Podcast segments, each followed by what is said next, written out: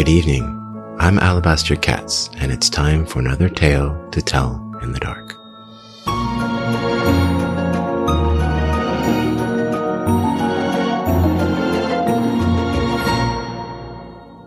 Welcome to the show. Tonight is a good night for screaming names into the dark, and although a name can seem unimportant, we shouldn't forget that they all carry meaning, even though it may not be the one we wanted. And that brings us to tonight's story the idea that a name can be both a blessing and a curse, and that even a monster is not immune to its power. So join me as we slip into the sad and the strange and learn about a monster who fell in love with a boy and of the name she was given. Once again, it's time to grab a drink, dim the lights, and hold hands with the presence next to you. The show's about to begin.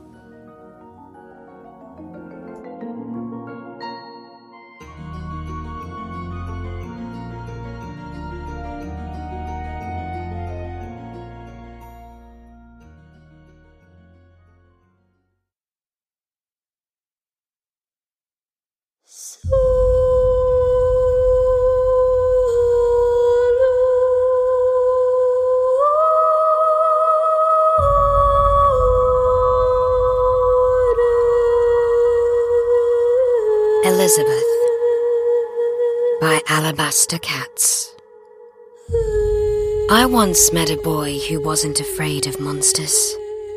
I was young then, less than a century old, but forever trapped in the appearance of a 19 year old girl. I crept into his room through the shadows on the wall and stood at his bedside to watch him sleep. It had been a year since I last tasted a human and the time had come for me to feed once again. Unfortunately, a plague had dwindled the population of the nearby village, leaving only the young and healthy from which to feed. And in a town riddled by plague, the death of a healthy young man was cause for notice. Therefore, I found myself in the predicament of having to drink only what I needed and not my fill. The boy was about twenty, or perhaps a little more. Had I been human, I would have thought him handsome. But such emotions were not privy to my kind. Still, I took the time to admire the youthful features of his face. That is, until he opened his eyes. Who are you? He asked with a start. I leaned closer, tempting him to look down the neckline of my emerald dress a vision, drawn to you by the music of your innermost desires. Will you dance with me? He pushed himself away, more out of confusion than fear. Are you a vampire? It was a common misconception, one which had irritated me for almost a hundred years. Although it was true I drank blood, vampires were deceased humans infected with a contagion. I, however, was a fairy, thus magical in nature and able to control my thirst. I was also from Scotland, not Romania. I'm not a vampire, I said, smiling. I'm a Baobhan Sith, in your tongue, it means fairy woman. Why are you here? The boy pressed. I've come to dance with you. That is, unless you think me undesirable. Tugging at the thinness of my dress, I placed my knee on his bed, but he looked away disinterested. There's no need for deception. I'm not afraid of monsters, nor am I afraid of death. If I am to die, then I ask that you allow me a moment to see the stars. Dropping the charade, I looked at the boy with growing interest. Why are you not afraid of death? The plague has taken everyone I hold dear. I have nothing left but emptiness. Then, why the stars? The boy looked at the sky through his bedroom window. Because their beauty can never be touched by the ugliness of the world and it brings me comfort to think that perhaps when I die, I will join them. I had never heard a human speak of the stars in such a way. To them, the night was something to be feared. Yet here was a human who saw beauty in the darkness. I am moved by your words, boy. My kind believes that the night and all who live beneath her are beautiful. Perhaps the ugliness you see is only in the light. Only in the light? He said with interest. Yes, to hear the calmness of a cricket's song, to smell the dampness of the clouds and feel the evening dew beneath your feet. These are things of the night. To see them, you must know the difference between being blind and being unable to see. The boy moved closer. Will you show me? Despite my pity for him, my hunger could no longer be ignored. No, the hour is late and I must feed. You have been kind to me, boy, therefore I will leave you unharmed and seek my meal elsewhere. Farewell. Then I turned to step into the shadows, and he grabbed my hand. Wait, please stay. The warmth of his blood pulsed against my skin, and I snarled. Do not mistake my mercy as everlasting. I am hungry, and the scent of your blood does little to improve my mood. Then perhaps we could come to an arrangement. Releasing my hand, he raised his arm and offered it to me. You may drink my blood here, in secret. In return, I only ask that you visit me each night so that we may talk. I gave the boy a dubious look. You would let me feed upon you willingly? Yes. Why? Because I wish to know the difference between being blind and being unable to see. I sniffed the air to check for the scent of betrayal, but found none. Content with his offer, I agreed. Then drink, he said. And when you return tomorrow eve, we shall speak more about the night. Nodding, I took his arm and placed a finger above it. You're an odd one, boy, but you are also interesting. I look forward to seeing you again. Alistair, he replied. My name is Alistair. Very well, Alistair. I shall visit you again tomorrow eve. Then, with a prick of my talon, I brought his arm to my mouth and drank. Time passes slowly for my kind. What is days to humans only feels like minutes to me. However, after tasting Alistair's blood, I felt a hunger that left me counting the hours before dusk. When night finally arrived, I stepped through the shadows and into his room, only to find him already awake. Hello, fairy woman. I was unsure if you were going to come. Why shouldn't I? We have an accord, do we not? Yes, of course. I'm sorry, I, I should not have doubted you. Unaccustomed to human sincerity, my lips curled to a smile. So, what shall we talk about? I asked. How about we begin with your name? I do not have a name. My kind has no use for them. A name is much more important than just being useful, he retorted. And for what purpose does a name have other than to identify oneself? It allows others the opportunity to remember you. I grinned and let my dress slide off my shoulder. Am I so quickly forgotten? No quicker than the seasons change, he said, blushing. But it would be nice to call you by a name, even if only in my thoughts. Would you allow me to give you one? I paused to consider his request. An interesting offer, Alistair. Very well, you may give me a name, and I, in turn, will respond to it. Alistair furrowed his brow with feigned concentration. How about Berta? He grinned. Absolutely not. I will not be named after the croak of a frog. I thought names didn't matter to your kind. They do not. But if I'm going to be addressed, it's not going to be to the sound of a toad. Very well. I will consider something more suitable for a fairy. Yes, please.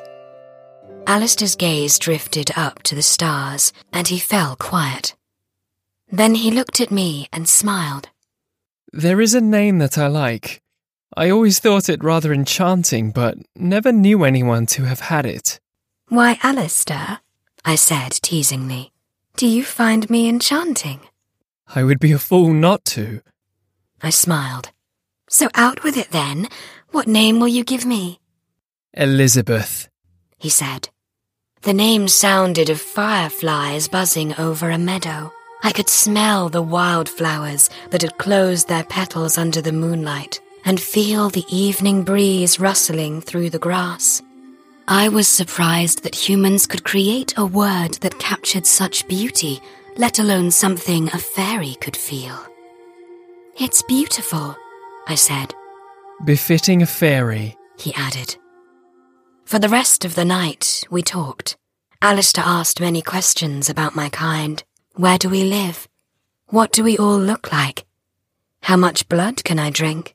He didn't shy away from the more gruesome aspects of my nature, which was something I appreciated. I also asked questions about him, and was surprised to find that he spoke of things that other humans ignored. He explained how he enjoyed watching the rain trickle down his window, and how he listened for the silence between each breath of the wind. These were things my kind understood. They were important things, things to spend a lifetime pondering, but for humans, they were nothing more than a moment to go unnoticed. He also told me about his childhood and how he was ridiculed for wanting to know how to talk to spiders. At this, I felt twigs snapping and rocks cracking as I made a mental note to pay his tormentors a visit. The more he spoke, the more I wanted to listen. It was only when he saw me look to the horizon that he stopped. Do you fear the sunlight? He asked. No, we simply vanish in the sunlight.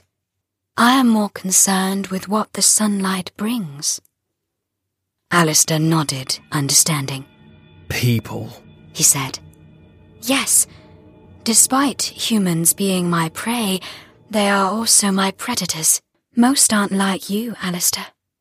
They don't understand that my need for blood is no different than the wolf and the rabbit or the owl and the mouse. I feed to live not because I enjoy the act of it. But you're a magical being. What could you possibly have to fear from humans? Iron, I answered. My magic is useless against it, and my flesh sears at its very touch. Alistair frowned as he looked at the sky. Then make haste, he said, extending his arm. Raising a finger, I punctured his skin and began to drink. I'm sorry, he added. I didn't mean to place you in danger. The fault is mine, Alistair. I would have left sooner had your stories been less enchanting. Why, Elizabeth, he said, smiling. Do you find me enchanting? I smiled back. I'd be a fool not to. Alistair blushed. Tomorrow eve, then? Tomorrow eve. Then I stepped into the shadows and vanished into the night. Nights became weeks as Alistair and I continued to meet. We had grown fond of each other's company and gradually spoke of deeper things.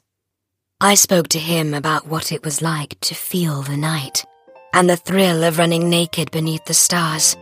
His blood had also grown sweeter with each taste. I didn't know which human emotion caused it, but unlike the bitterness of fear, this had an intoxicating effect leaving me eager to taste him again and anxious when I couldn't. So, what happened next? asked Alistair. I asked if he knew how to make a troll stew. And did he? In a way. So, how did you escape? I asked him to wait while I fetched the ingredients. And he just sat there. For three days. Trolls aren't very bright. I wish I could have seen that said Alistair. Catching my breath, I smiled as an idea crept into my thoughts. Come with me, I said. I'd like to show you something. Where are we going? I took his hand. Into the night, then whisked him out of the window. We soared into the air, a pair of ravens darting through clouds and gliding over fields. I could feel his heart racing as the wind passed through his wings. We pitched and rolled through cliffs and trees until the fires at the village became dying specks of light in the darkness. Then we came upon a great forest where we dove to the earth and landed on bare feet. Alistair gasped, his face pale but alive. That was wonderful. I pressed a finger to his lips to keep him quiet. Look, over there. I pointed to an oak tree where a fox was curled in its trunk. Then slowly, several pairs of tiny wings fluttered into existence as pixies and fireflies began to illuminate the burrow with a gentle glow. The fox began to chitter and snarl as it struggled with an unknown pain. Then suddenly, the sound of tiny cries echoed in the forest as the mother fox gathered her newborn kits to feed them. I looked to Alistair and saw his face wet with tears. I didn't know there was such beauty hidden in the dark, he whispered. Now you know the difference between being blind and being unable to see. We stood in silence for a moment longer before I was forced to interrupt. We must head back. It'll be daylight soon. Then, with a rush of wind, I whisked him back into the air where the core of two ravens faded in the distance. When we returned to Alistair's room, my hand lingered on his for a moment too long. A strange rush of warmth flooded my cheeks, and I looked away. Dawn approaches. I must leave, Alistair. But you haven't fed. You needn't worry. I will feed tomorrow eve. And before Alistair could say more, I stepped into the shadows and disappeared. The next night, I didn't want to visit Alistair. During our time together, he had grown steadily weaker from my feedings. I had considered leaving him to find another meal, but my desire to see him outweighed my hunger. When I appeared in his room, he looked at me and smiled. Here, he said, offering his arm. We can talk afterwards. I know you're hungry. I looked at the many scars on his skin, and a dull ache tightened around my chest. Turning away, I shook my head. Alistair, how much longer are we going to do this? He paused. Until you've had your fill, I suppose. No, I said, snapping. I will find my meal elsewhere. There are too few left in the village, Elizabeth. If you were to feed on them, you would be exposed. I could feel the warmth of a summer night wrap around me whenever he said my name. No, I. I cannot do this any longer. Alistair took my hands. I would gladly give you my last drop if it meant seeing you again. Clouds formed overhead as my tears began to fall. He drew me closer. Do you remember what I told you when we first met? I nodded. I said, if I am to die, then I ask that you allow me a moment to see the stars. He lifted my face and smiled. I no longer need the stars, Elizabeth. I have you. Crippled by the pain in my chest, my body shook with sobs. He pulled me into his arms, and my skin smoldered at his touch. Then he drew my face close, and I closed my eyes. I could feel the burning light of a comet streak across the sky, and the wings of a thousand moths tickle my skin. My head went dizzy with his scent, and my lips tingled from the heat of his breath. And as my talons extended from the excitement, a voice cried out from the window. She's here! She's here! The monster is here! A man in a red robe thrust his crucifix at me, and I felt a stabbing pain in my skull. Alistair raced to the window and drew the curtains. They found you, he panted. You must leave. Trampling footsteps echoed throughout the streets, and within moments we were surrounded by torches and an army of red men. They pounded at the door, rattling its wooden hinges. Open up! In the name of the church! Alistair braced a table against the door as I glanced around the room to search for another exit. Quickly, Elizabeth! Jump through the shadows! But the searing pain in my temples prevented me from using my magic. I can't, I groaned. They're crosses. They're made of iron. A bang shuddered the door as the red men began to break it down. Clutching my temples, I fell to the floor and Alistair cradled me in his arms. Leave me, Alistair. It's me they want. Tell them you were bewitched. He placed his hand on my cheek. No. If it is a monster they want, then a monster they shall have. Then, without warning, he yanked the blanket off his bed, wrapped it around his shoulders, and leapt out the window. I am the Baobhan Sith! He wailed in a high pitched voice. I curse you humans, and all those blinded by the light. There she is! The red men cried. Get her! And within seconds, a mob of robes fluttered away from Alistair's house. When the burning in my head subsided, I used what little strength I had left to step into the shadows. The next evening, I crept into Alistair's room only to find that it was empty. Worried, I took to the sky as a raven in search of my mate. Before long, I picked up the scent of his blood and followed it to the village square. It was there that I found him, bound in stocks and shackled in irons. He had been beaten, whipped, and burned by the red mob. I perched on a rooftop nearby and whispered to him through the shadows. My dearest Alistair, what have they done to you? They beat me with sticks for giving them chase, and whipped me with leather for cursing the light. Then they purified my body with their ignorant flames, and left me here to atone for my sins. Tears fell from my raven eyes.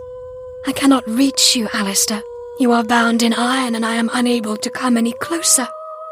Alistair smiled through bloodied lips. Then why can I still feel you in my arms? Desperate, I swooped towards him and crashed to the ground, screaming in pain. Alistair cringed at my anguished cries. Elizabeth, stop. I cannot bear to see you in pain. And what of your pain? I cried. Am I to bear yours in silence? The scent of his blood was beginning to fade along with his beating heart. Alistair, please, tell me what I can do. Tell me how to save you. Raising his head, Alistair gazed at me and smiled. I'm not afraid of monsters, nor am I afraid of death. If I am to die, I only ask that you allow me a moment to see the stars. Then he closed his eyes and fell silent. Historians will tell you that in 1666, a great fire ravaged London and burned down the surrounding villages.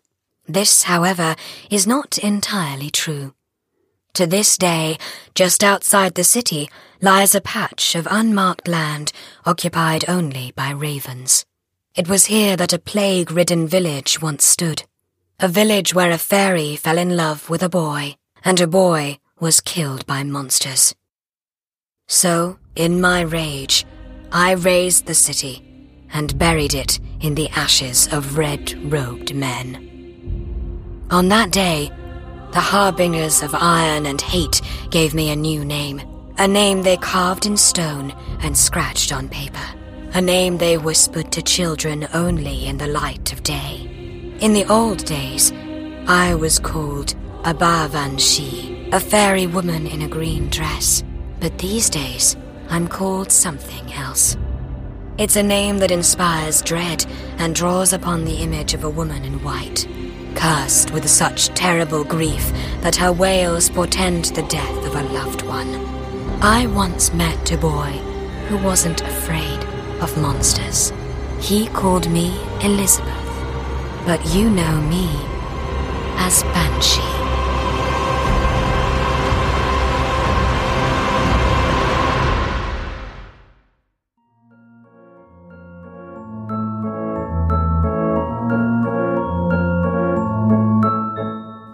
That concludes our show for the evening. Thank you for joining us, and I hope you enjoyed my presence in the room. Next time, we return to the creepy and the quaint as a boy tries to help a little girl who warns him about a patient witch. If you liked what you heard tonight, consider subscribing to the Alabaster Cats podcast for some more borrowed time. There's always room for another body to fill the shadows. Once again, thank you for joining us. I'm Alabaster Cats, and remember, the best stories are the ones we tell in the dark. Special thanks to tonight's voice talent, Nora, for her role as Elizabeth, and Tyviern Sussex for his role as Alistair and the Red Men.